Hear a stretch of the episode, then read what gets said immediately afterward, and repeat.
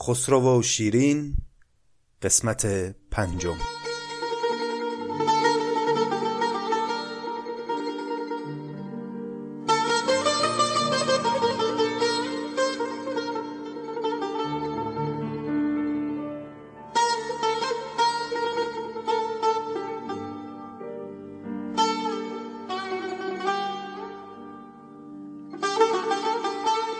دوستان سلام. 29 همین قسمت از پادکست نظامی گنجوی رو میشنوید. ما همچنان مشغول خواندن خسرو و شیرین هستیم و من خیلی خوشحالم از اینکه پیام هایی که ازتون به دستم می‌رسه نشان دهنده اینه که ما تا اینجای کار راه درستی رو طی کردیم. اگرچه که قطعا کاستی هایی هم در کارمون بوده اما مسیری که اومدیم مسیر درستی بوده و این از پیام های محبت آمیز شما پیداست.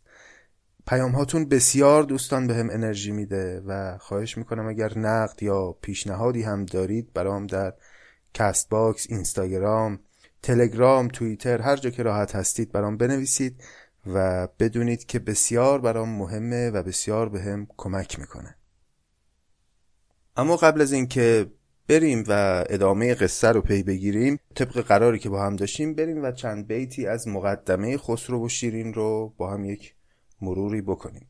این مقدمه خسرو و شیرین خیلی مفصله و ما دو قسمت فکر می‌کنم وقت گذاشتیم روی مقدمه. تو این دو قسمت یا سه قسمتی که وقت گذاشتیم روی مقدمه میزان خیلی کمیش رو فعلا پیش اومدیم و هنوز ما تو اون هم دو ستایش پروردگاریم. همیشه ابتدای منظومه شاعر ابیاتی رو با خدای خودش صحبت می‌کنه. احیانا او رو ستایش می‌کنه یا یک چیزی از او طلب می‌کنه و بعد تازه میره به سراغ مطالب دیگه ای که می‌خواد تو مقدمه مطرح بکنه. امروز اون بخش سخن گفتن با خداوند تمام میشه و از جلسات بعد وارد مباحث دیگر خواهیم شد. پس بشنوید ابیاتی از مقدمه خسرو و شیرین رو. خدایا چون گل ما را سرشتی وسیقت نامه ای بر ما نوشتی. به ما بر خدمت خود عرض کردی. جزای آن به خود بر فرض کردی.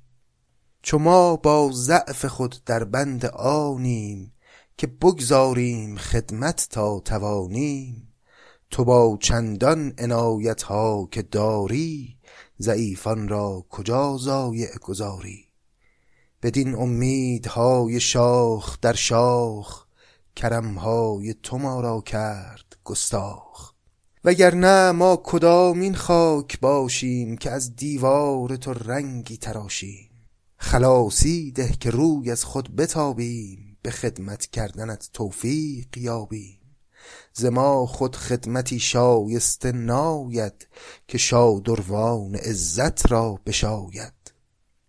ولی چون بندگیمان گوشگیر است ز خدمت بندگان را ناگزیر است اگر خواهی به ما خط در کشیدن ز فرمانت که یارد سر کشیدن.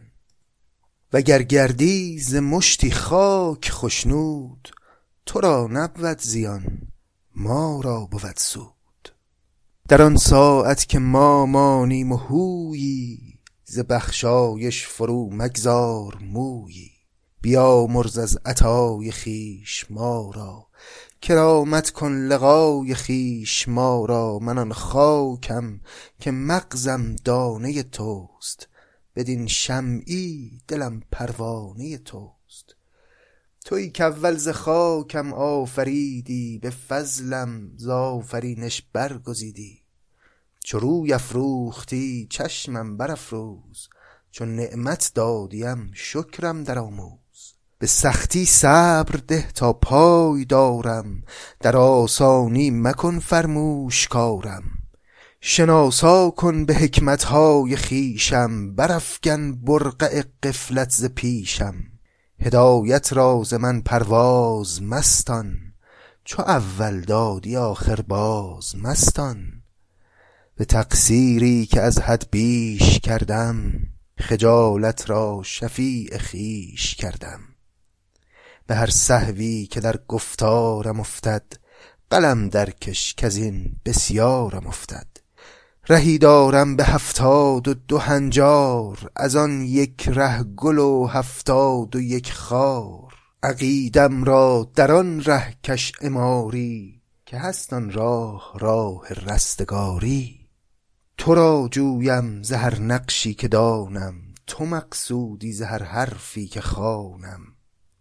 ز سرگردانی توست این که پیوست به هر نااهل و اهلی می زنم دست. به عزم خدمتت برداشتم پای گر از ره یاوه گشتم راه بنمای. نیت بر کعبه آورده است جانم اگر در بادیه میرم ندانم. به هر نیک و بدی کاندر میان است کرم بر توست وان دیگر بهانه است. یکی را پای بشکستی و خواندی یکی را بال و پر دادی و راندی. ندانم تا من مسکین کدامم ز محرومان و مقبولان چه نامم. اگر دین دارم و گر بت پرستم بیامرزم. به هر نوعی که هستم. به فضل خویش کن فضلی مرا یار. به عدل خود مکن با فعل من کار. ندارد فعل من آن زور بازو که با عدل تو باشد هم ترازو. بلی از فعل من فضل تو بیش است اگر بنوازیم بر جای خویش است. این بر جای خویش است یعنی جا داره. حالا که فضل تو از فعل من بیشتره کرم و بخشش تو از عبادات من بیشتره پس جا داره که تو مرا بنوازی و به من لطف کنی کرم کنی. بلی از فعل من فضل تو بیش است اگر بنوازیم بر جای خویش است. به خدمت خاص کن خرسندیم را به کس مگذار حاجتمندیم را. چنان دارم که در نابود و در بود چنان باشم کزو باشی تو خشنود. فراغم ده ز کار این جهانی چو افتد کار با تو خود تو دانی. منه بیش از کشش تیمار بر من به قدر زور من نه بار بر من. چراغم را ز فیض خویش ده نور سرم را ز آستان خود مکن دور. دل مست مرا هشیار گردان ز خواب غفلتم بیدار گردان. چنان خسبان چو آید وقت خوابم که گر ریزد گلم ماند گلابم. زبانم را چنان ران بر شهادت که باشد ختم کارم بر سعادت.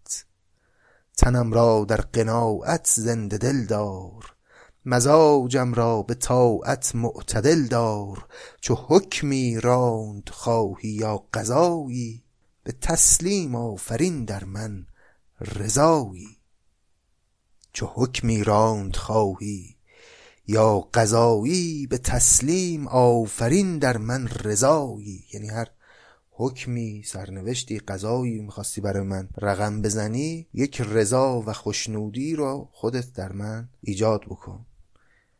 دماغ دردمندم را دوا کن. دواش از خاک پای مصطفی کن.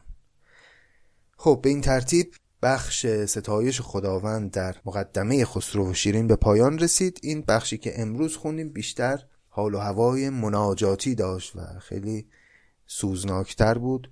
بخش هایی که دفعات قبل خونده بودیم یه خورده مثلا بیشتر تو مباحث کلامی و فلسفی وارد شده بود نظامی. اینجا بیشتر مبحث عاطفی و مناجات گونه بود. اما بیش از این خودم و شما رو منتظر نگذارم و بریم و ادامه قصه خسرو و شیرین رو پی بگیریم.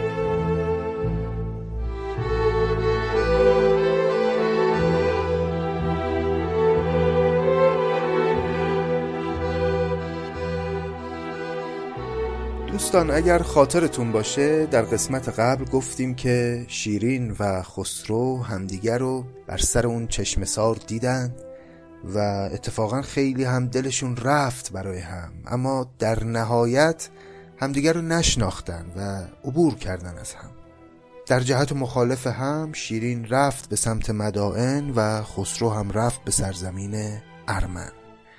شیرین رسید به مدائن و قصر خسرو رو پیدا کرد و همونطور که قرار بود از اول رفت اونجا و کنیزان خسرو همون رو پذیرفتند و اگرچه ساکنان اون قصر بهش حسادت می‌کردن اما چون از قبل خسرو سفارش شیرین رو کرده بود و تأکید کرده بود که همه موظفن که احترام بگذارن به این دختری که خواهد اومد ناچار ازش پذیرایی کردن و جامعه های تازه و فاخر بهش دادن و آرایشگر اومد و آرایشش کرد و شیرین دیگه کم کم شد همون شیرین همیشگی و خستگیهاش از تنش در رفت و حالش سر جا اومد و دیگه خورده خورده در اون قصر جا افتاد و به هوای وعده که خسرو از طریق شاپور بهش داده بود امیدوار منتظر مون تا کی خسرو به دیدارش بیاد. تا اینجای قصه رو با هم خونده بودیم و اما حالا دیگه بشنوید ادامه ماجرا رو.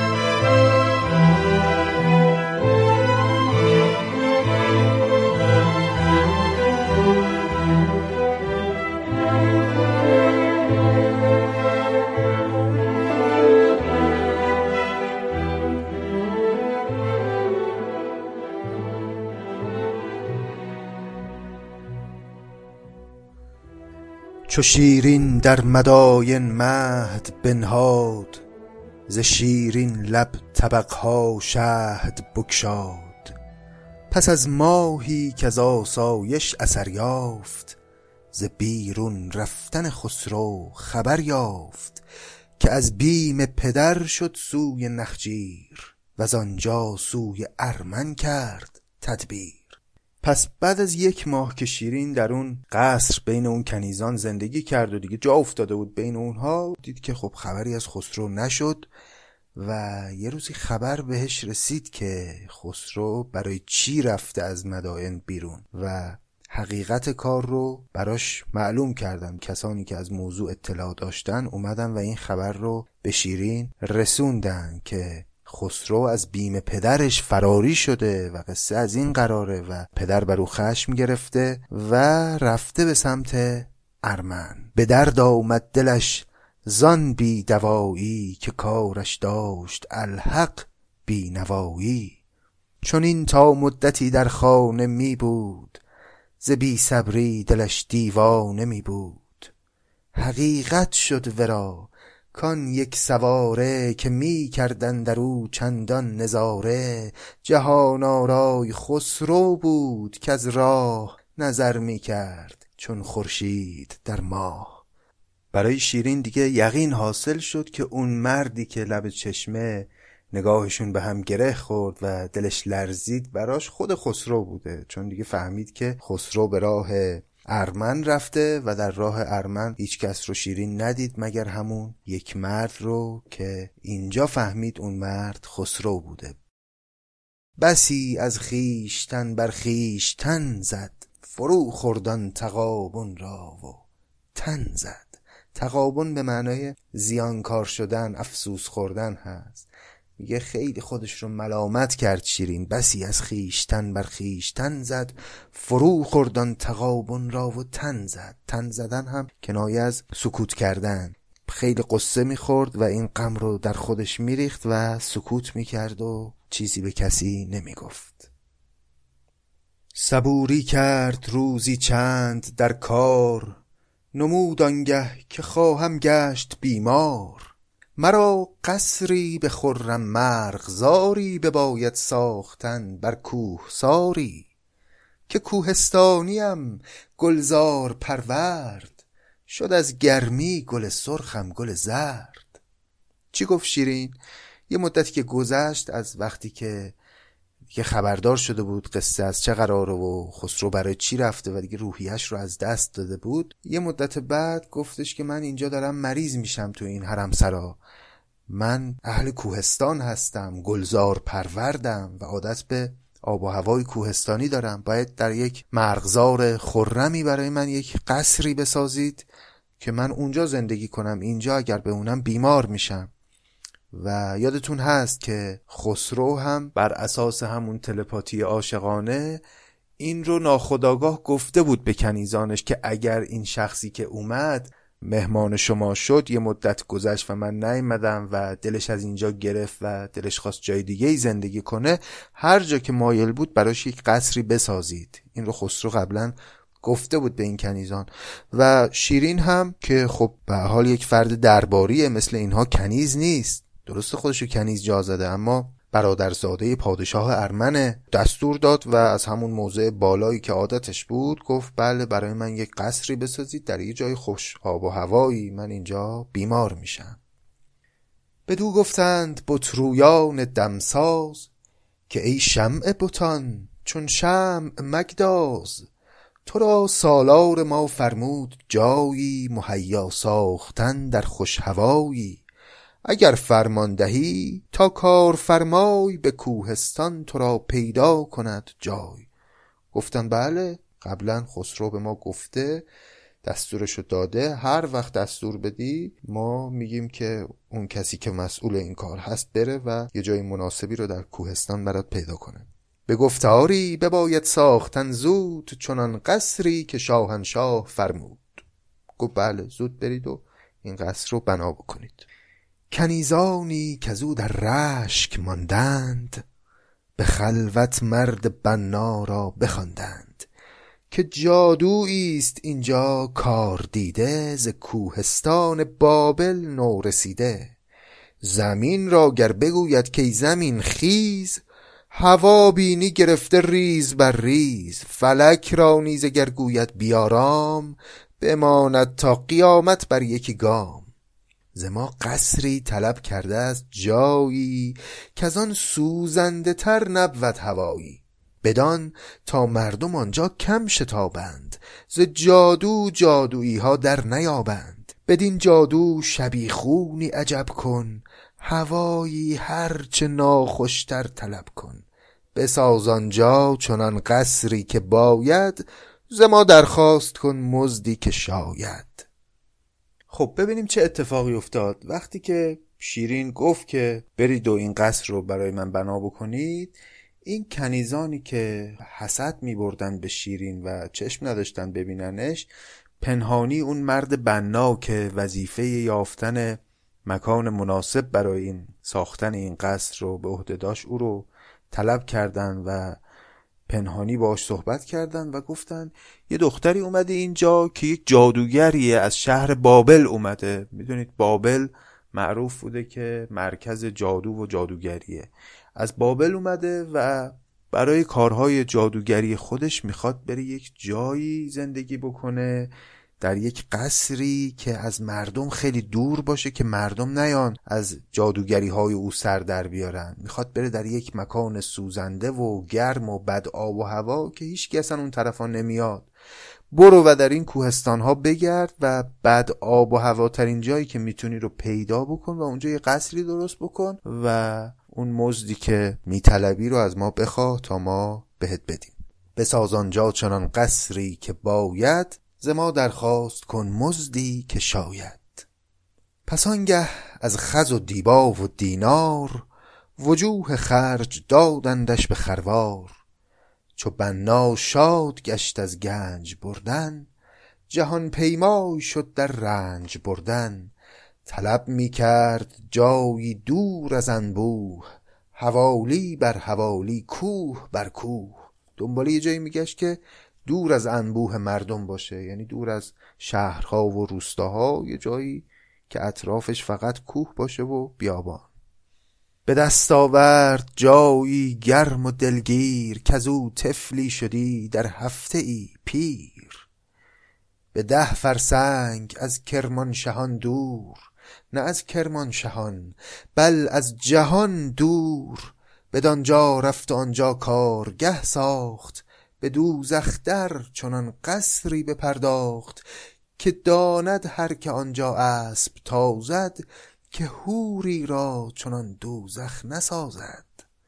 یه جایی پیدا کرد یه جای بد آب و هوایی که هر کسی اگر می‌رفت اونجا می‌فهمید که یک هورالعینی مانند شیرین در چنین جهنمی نمی‌تونه طاقت بیاره.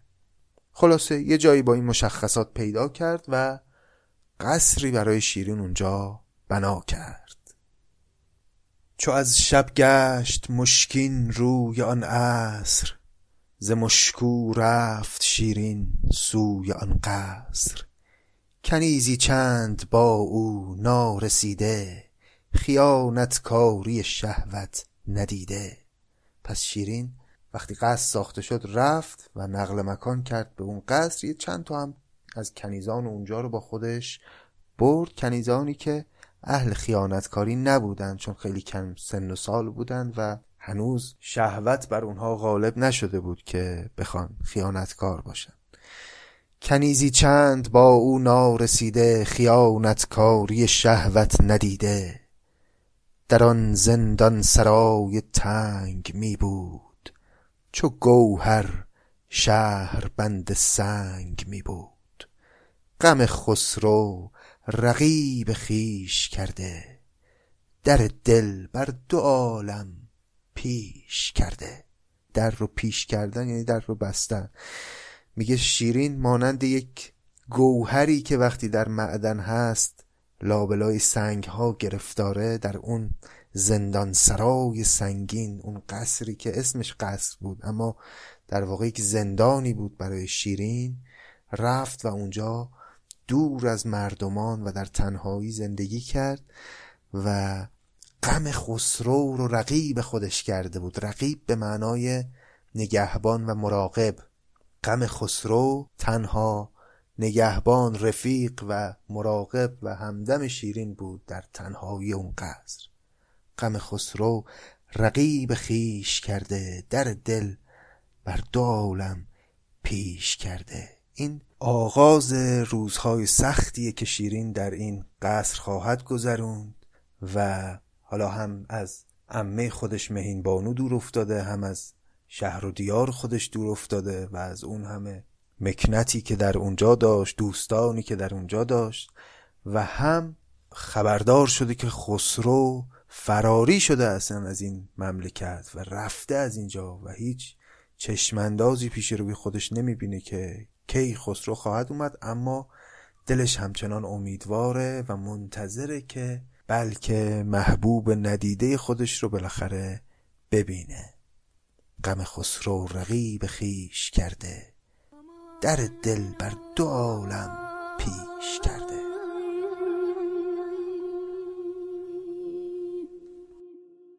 یار عزیز هوار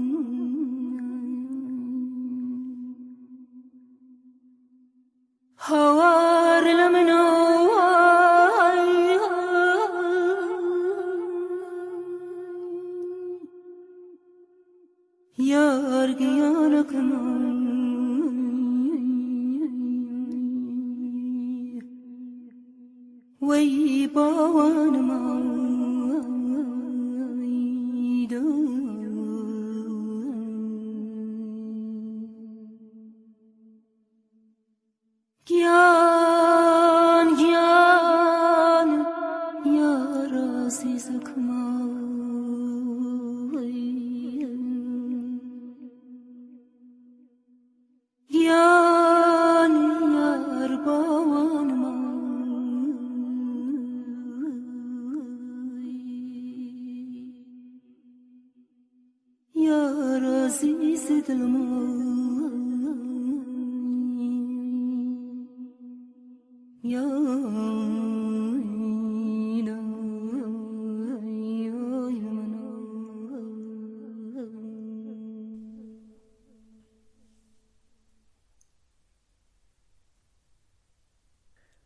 اما مدت هاست که ما داریم از شیرین میگیم و از خسرو خبری نداریم. حالا ببینیم که خسرو چه بر سرش اومد و وقتی که از اون چشمه راهش رو گرفت و به سمت ارمن رفت چه اتفاقاتی برای او افتاد.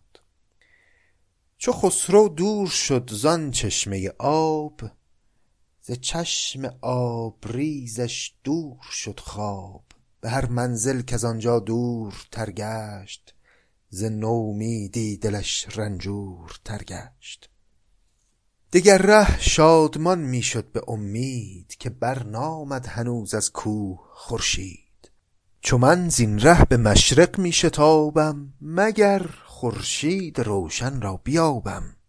پس خسرو دلش به این خوش بود که حالا که از اون چشمه گذشت و اون زیباروی چشمه رو که همانا شیرین بود اما خب خسرو که خبر نداشت اون شیرینه.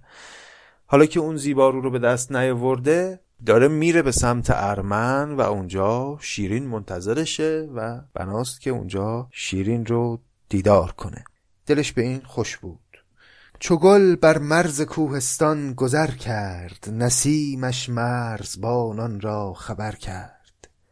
عملداران برابر می دویدند زر و دیبا به خدمت می کشیدند. بتانی دید بزم افروز و دلبند به روشن روی خسرو آرزومند. خوش آمد با بتان پیوندش آنجا مقام افتاد روزی چندش آنجا. همین که رفت و از ایران کمی دور شد و به منطقه ارمن نزدیک نسیمش مرزبانان را خبر کرد. خبر به این مرزبانان منطقه ارمنستان رسید که بله یک بزرگی شاهزادهی با خدم و حشم خودش داره وارد این سرزمین میشه. پس خیلی ها اومدن به استقبالش و هدایایی هم برای او بردن و از غذا بوتان و زیبارویانی هم اونجا بودن که خسرو بدش نیامد که روزهایی رو هم با اونها سپری بکنه. خوش آمد با بوتان پیوندش آنجا. مقام افتاد روزی چندش آنجا. از آنجا سوی موغان سر به در کرد. ز موغان سوی باخرزان گذر کرد. این هم اسم مکان دیگه اسم شهره مهین بانو چو این حالت خبر یافت به خدمت کردن شاهانه بشتافت. به استقبال شاه آورد پرواز سپاهی ساخته با برگ و با ساز. گرامی نزلهای خسروانه فرستاد از ادب سوی خزانه. مهین بانو هم که خبردار شد که شاهزاده ایران داره میاد به سرزمینشون خیلی طبیعتا خوشحال شد و گرامی نزلهای خسروانه هدایای گرانبهایی در خور چنین پادشاهی چنین شاهزاده فرستاد و از او استقبال گرمی رو به عمل آورد. ز دیبا و غلام و گوهر و گنج دبیران را قلم در خط شد از رنج.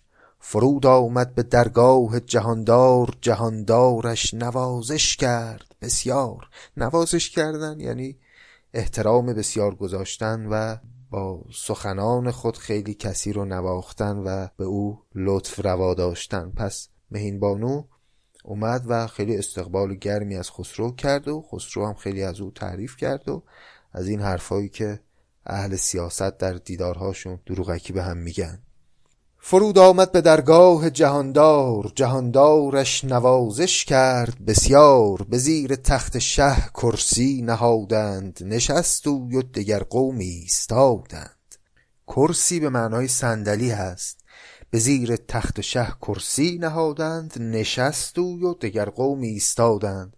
یعنی کنار تخت شاهزاده یک صندلی گذاشتن و مهین بانو روی اون تخت نشست و مابقی کسانی که در اون مجلس بودن همه ایستادن اینم رسم بوده که کسی که اجازه داشته در مجلس پادشاه بشینه حتما مقام خیلی والایی داشته. خلاصه چنین جمعی ترتیب دادند. شهنشه باز پرسیدش که چونی؟ که بادت نو به نو عیشی فزونی؟ به مهمانیت آوردم گرانی مبادت درد سرزین میهمانی. خسرو شروع کرد حال و احوال کردن با مهین بانو و گفتش که من گرانی آوردم به مهمانی تو. گرانی یعنی همون درد سر زحمت. یعنی اومدم مهمونت باشم یه مدت زحمتت می‌خوام بدم و مبادت درد سرزین میهمانی. مهین بانو چو دید آن دل نوازی ز خدمت داد خود را سرفرازی. نفس بگشاد چون باد سحرگاه فرو خواند آفرین ها در خور شاه. بدان طالع که پشتش را قوی کرد پناهش بارگاه خسروی کرد. یکی هفته به نوبتگاه خسرو روان می کرد هر دم تحفه ای نو.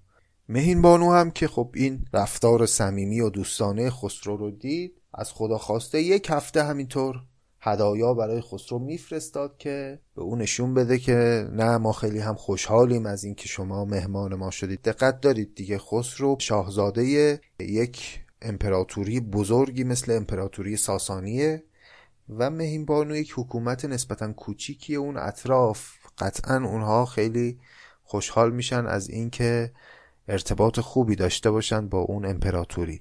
اما احتمالا مهینبانو خبر نداره از این موضوع که این آقای خسرو در واقع پناهنده شده به پادشاهی ارمنستان. خلاصه یک هفته ای هدایای بسیار دوباره برای خسرو فرستاد تا به او نشون بده که نه ما خیلی هم خوشحالیم از حضور شما.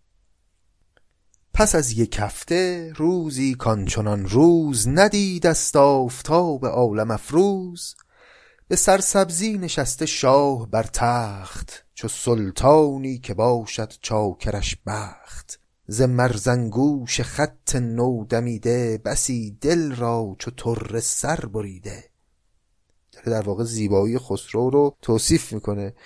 مرزنگوش اسم یک گلیه که گلبرگهاش شکل خنجر یا گوش مثلا حیوانات هست. میگه که خسرو با خط نودمیده خودش یعنی اون ریش و سبیل تازه در اومده خودش که به مانند مرزنگوش بود بسیار دلها رو سر بریده بود.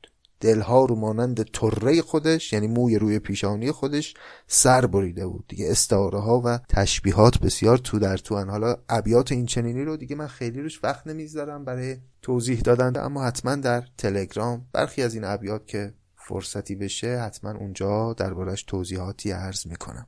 ز مرزنگوش خط نودمیده بسی دل را چو طره سر بریده. بساط شه ز یغمایی غلامان چو باغی پر سهی سرو خرامان.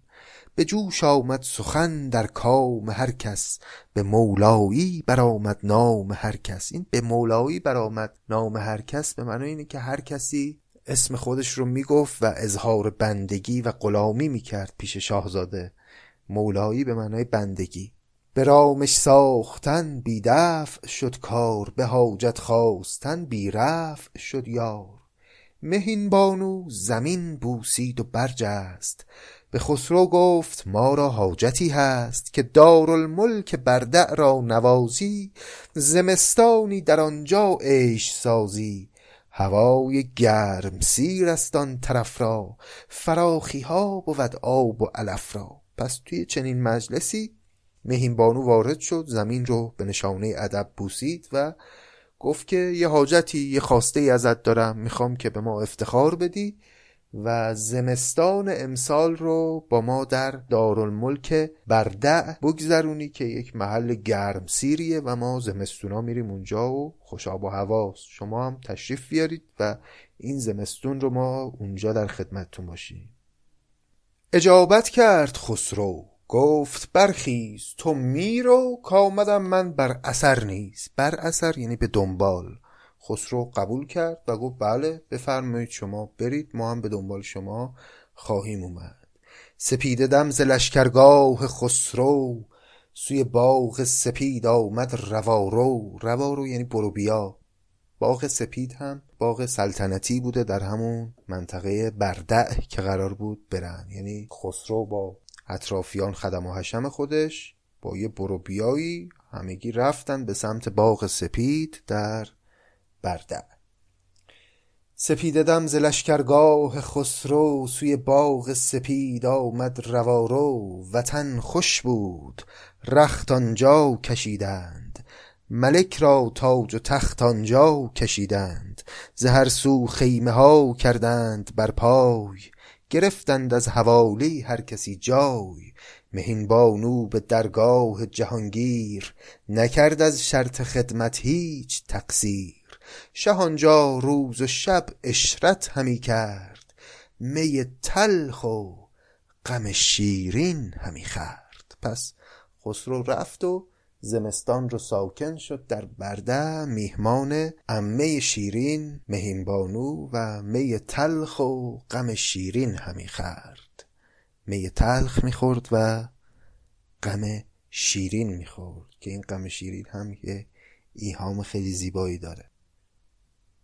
دقت داریم که اون موقعی که شاپور از طرف خسرو فرستاده شد و اومد به دنبال شیرین ابتدای فصل گل بود اردیبهشت ماه بود مثلا و الان ابتدای زمستانه یعنی حدودا 6 ماهی گذشته از اون روزها و الان خسرو به این کیفیت مهمان مهین بانوست اما خبری از شیرین نیست.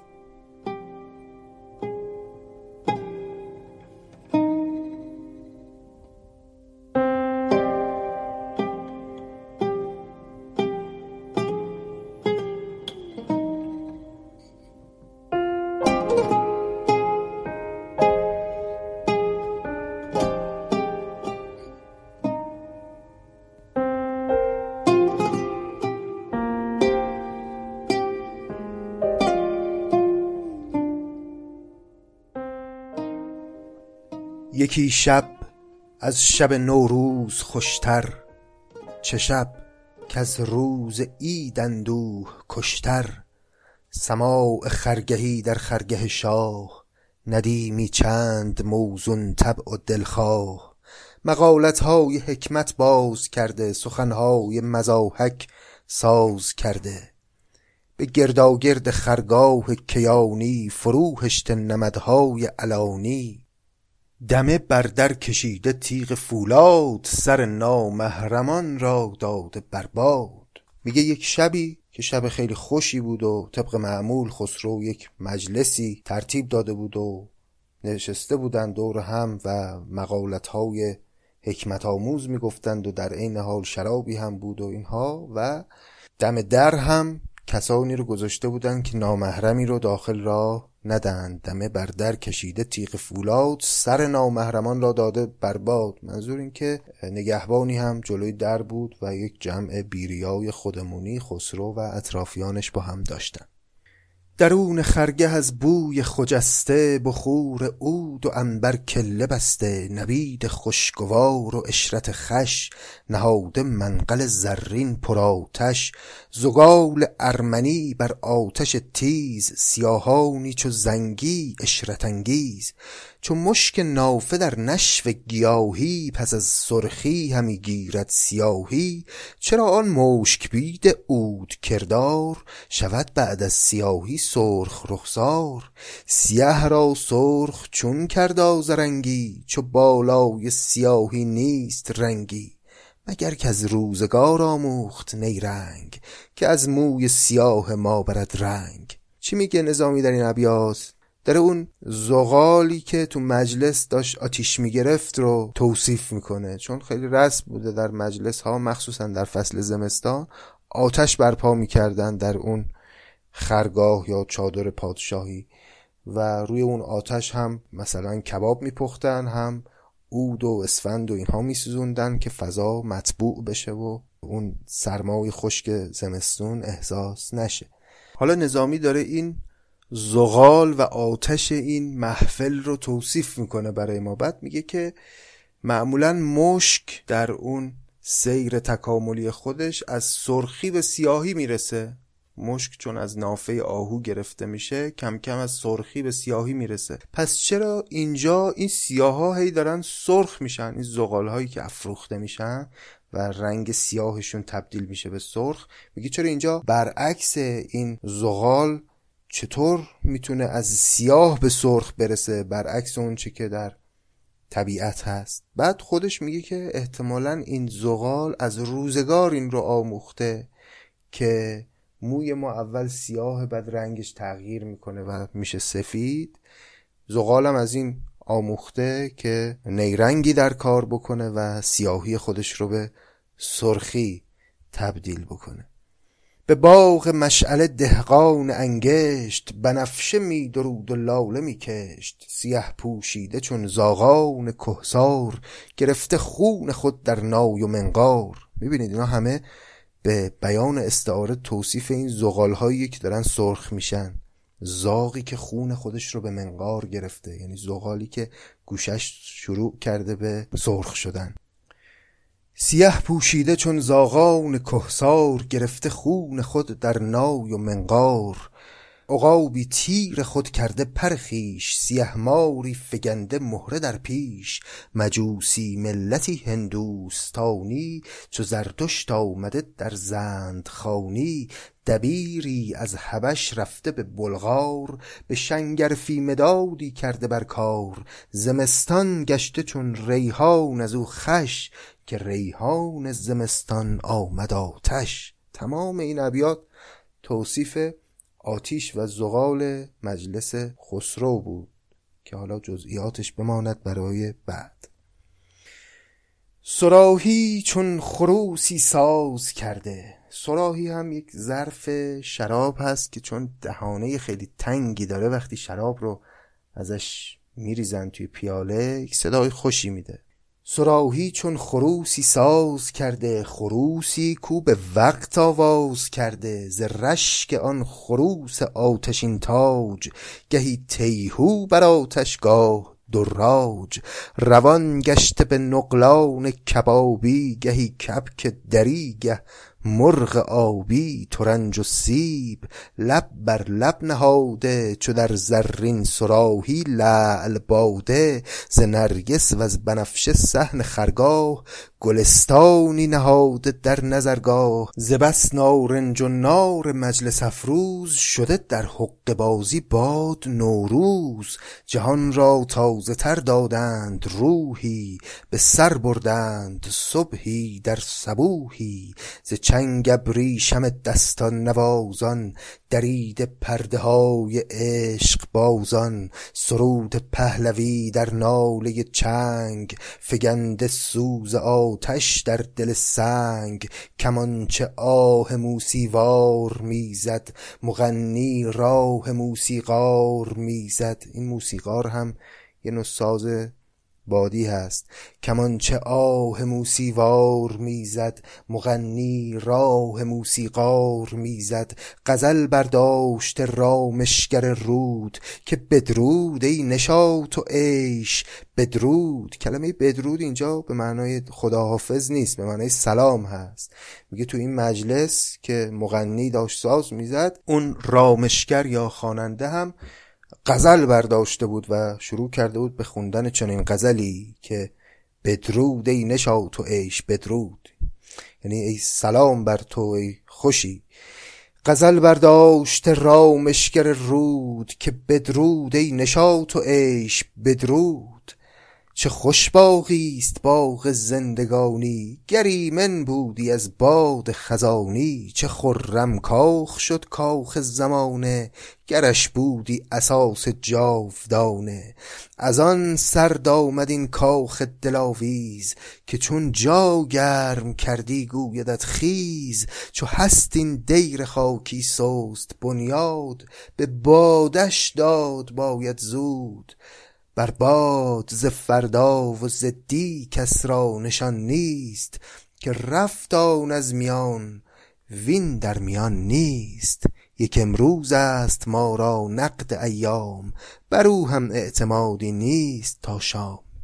می‌بینید که این ابیات یه جور اندیشه خیامی خیلی درش پیداست. غزل سرای مجلس خسرو داره اینها رو می‌خونه. داره میگه که چقدر زندگی زیباست چقدر خوشه چقدر خوبه اگر جاودانه بود. حیف که جاودانه نیست این خوشی بر ما. و داره میگه که حالا که زندگی خوشیهاش به پایان می‌رسه و آخر کار همه ما مرگ هست بیا و این یک دم رو قنیمت بشماریم. مثل شعرهای خیام و می بنوشیم و غمهای عالم رو با باده بر باد بدیم. از آن سرد آمد این کاخ دلاویز که چون جا گرم کردی گویدت خیز. چو هست این دیر خاکی سست بنیاد به بادش داد باید زود بر باد. ز فردا و ز دی کس را نشان نیست یعنی از دیروز و از فردا کسی خبری نداره. که رفت آن از میان. یعنی دیروز از میان رفت. وین در میان نیست. فردا هم هنوز نرسیده. یک امروز است ما را نقد ایام. بر او هم اعتمادی نیست تا شام. بیا تا یک دهن پر خنده داریم. به می جان و جهان را زنده داریم. به ترک خواب می باید شبی گفت. که زیر خاک می باید بسی خفت. میگه که حالا که در نهایت همه ما باید بسیار روزها و سالها زیر خاک بخوابیم بعد از مرگ امشب رو خواب رو کنار بگذاریم نخوابیم بیدار باشیم و عیش و اشرت کنیم. ملک سرمست و ساقی باده در دست نوای چنگ می شد شست در شست. در آمد گلرخی چون سرو آزاد ز دلداران خسرو با دل شاد که بر در بار خواهد بنده شاپور چه فرمایی درآید یا شود دور؟ خب در همین حالی که خسرو شراب در دست داشت و چنین مجلسی آراسته بود یه نفر از زیبارویانش اومد به نزد خسرو و گفتش که یه آقایی به نام شاپور دم دره و اجازه می‌خواد که وارد بشه که بر در بار خواهد بنده شاپور. چه فرمایی درآید یا شود دور؟ بار خواستن به معنای شرفیاب شدن به مجلس یک بزرگی. ز شادی خواست جستن خسرو از جای دگر ره عقل را شد کار فرمای. بفرمودش در آوردن به درگاه ز دلگرمی به جوش آمد دل شاه. اول که خسرو شنید که شاپور اومده از خوشحالی می‌خواست بپره و بلند شه خودش بیاد به استقبال شاپور خب جوان بود دیگه یه دفعه یادش افتاد نه من خب یک جایگاهی دارم که باید یه خورده سنگین باشم. بعد آرام گرفت و دستور داد که گفت بله بیان داخل. که بود دل در برش زمید و از بیم به شمشیر خطر گشته به دونیم همیشه چشم بر ره دل دونیم است. بلای چشم بر راهی عظیم است. اگرچه هیچ غم بی درد سر نیست غمی از چشم بر راهی بتر نیست. مبادا هیچ کس را چشم بر راه کز او رخ زرد گردد.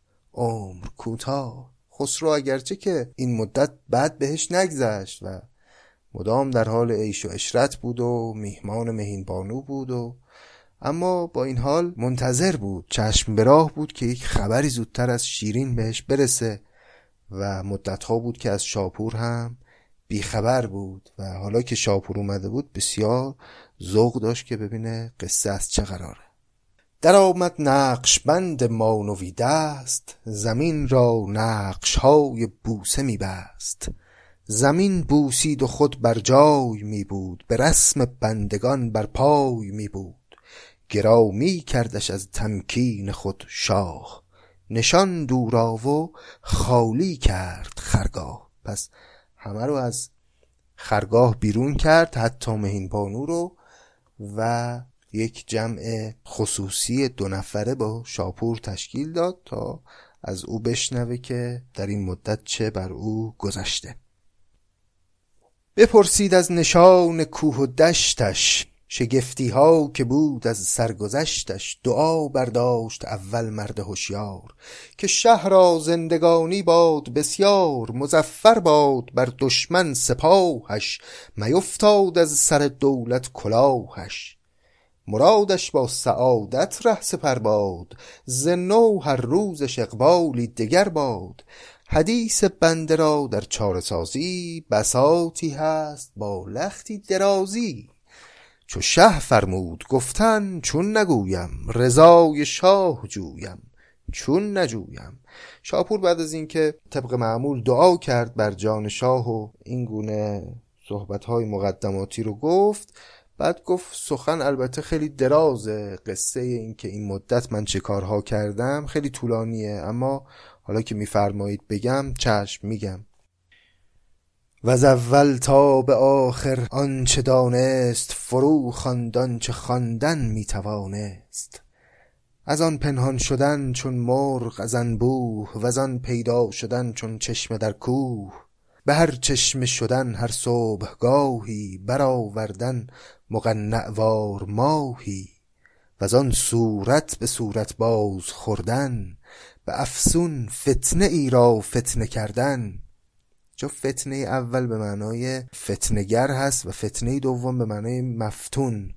یعنی اون کارهایی که کرد و تصویر خسرو رو صورت خسرو رو کشید و هی مقابل دیدگان شیرین گذاشت و فتنه ای رو مفتون کرد. فتنه ای را فتنه کرد.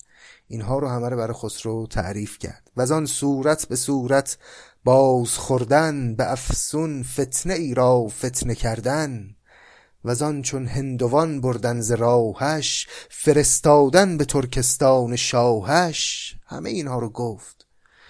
سخن چون زان بهار نو برآمد خروشی بی خود از خسرو برآمد. همین که سخن رسید به قصه شیرین فریادی از نهاد خسرو بلند شد. دوباره فیلش یاد هندوستان کرد. دلش لرزید. سخن چون زان بهار نو برآمد خروشی بی خود از خسرو برآمد. به خواهش گفت کان خورشید رخسار بگو تا چون به دست آمد دگر بار گفت دوباره یه بار دیگه برام بگو چطوری تونستی به دستش بیاری؟ رازیش بکنی. مهندس گفت کردم هوشیاری دگر اقبال خسرو کرد یاری. گفت هم خودم هوشیاری کردم هم بخت و اقبال خسرو یاری کرد که چون این هدفی میسر شد. چو چشم تیرگر جاسوس گشتم به دکان کمانگر برگذشتم. به دست آوردم آن سرو روان را بت سنگین دل سیمین میان را. چه دیدم؟ تیز رایی تازه رویی مسیحی بسته در هر تار مویی.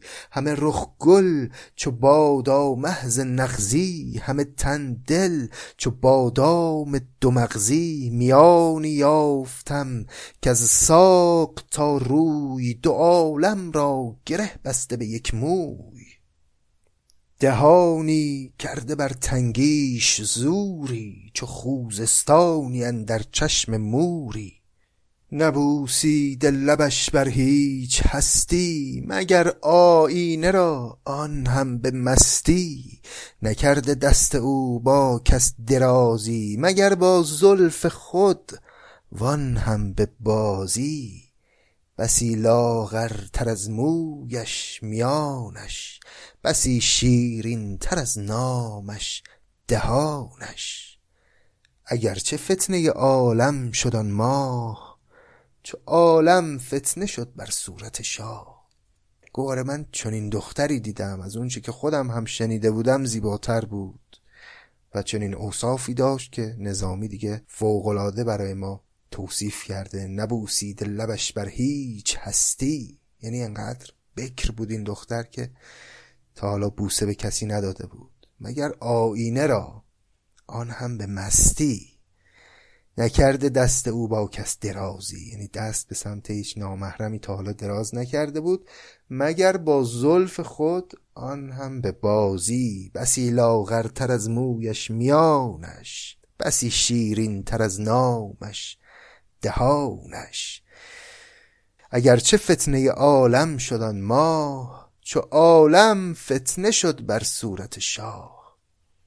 با همه زیبایی هاش من کاری کردم که او مفتون خسرو بشه. چو مه را دل به رفتن تیز کردم پس آنگه چاره شبدیز کردم. رونده ماه را بر پشت شبرنگ فرستادم به چندین رنگ و نیرنگ. من اینجا مدتی رنجور ماندم بدین عذر از رکابش دور ماندم. کنون دانم که آن سختی کشیده به مشکوی ملک باشد رسیده. پس گفتش که بعد از اینکه شیرین رو راضی کردم یه کلکی سوار کردم که شبدیز هم مال تو باشه. چیکار کردم؟ بهش گفتم با شبدیز برو پیش خسرو. اینجوری شبدیز رو هم خواستم بفرستم پیش تو. منتها خودم مریض شدم و مدتی رو اینجا موندم و الان خبر دارم که این دختر رسیده به حرمسرای پادشاه در مدائن.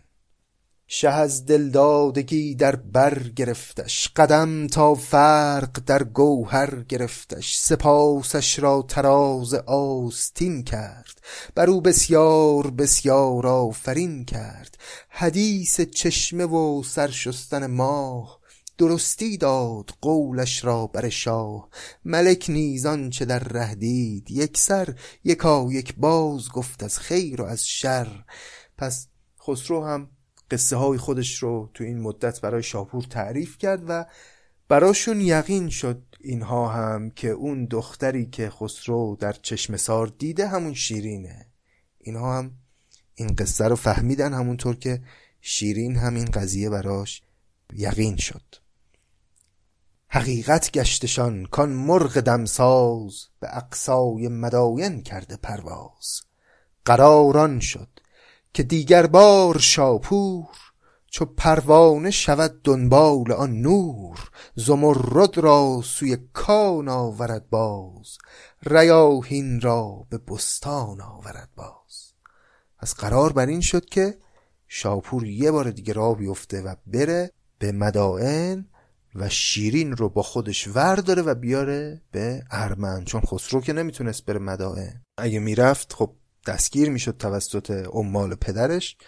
پس مأموریت داد به شاپور تا بره و محبوب شاهزاده رو بیاره به سرزمین خودش ارمن.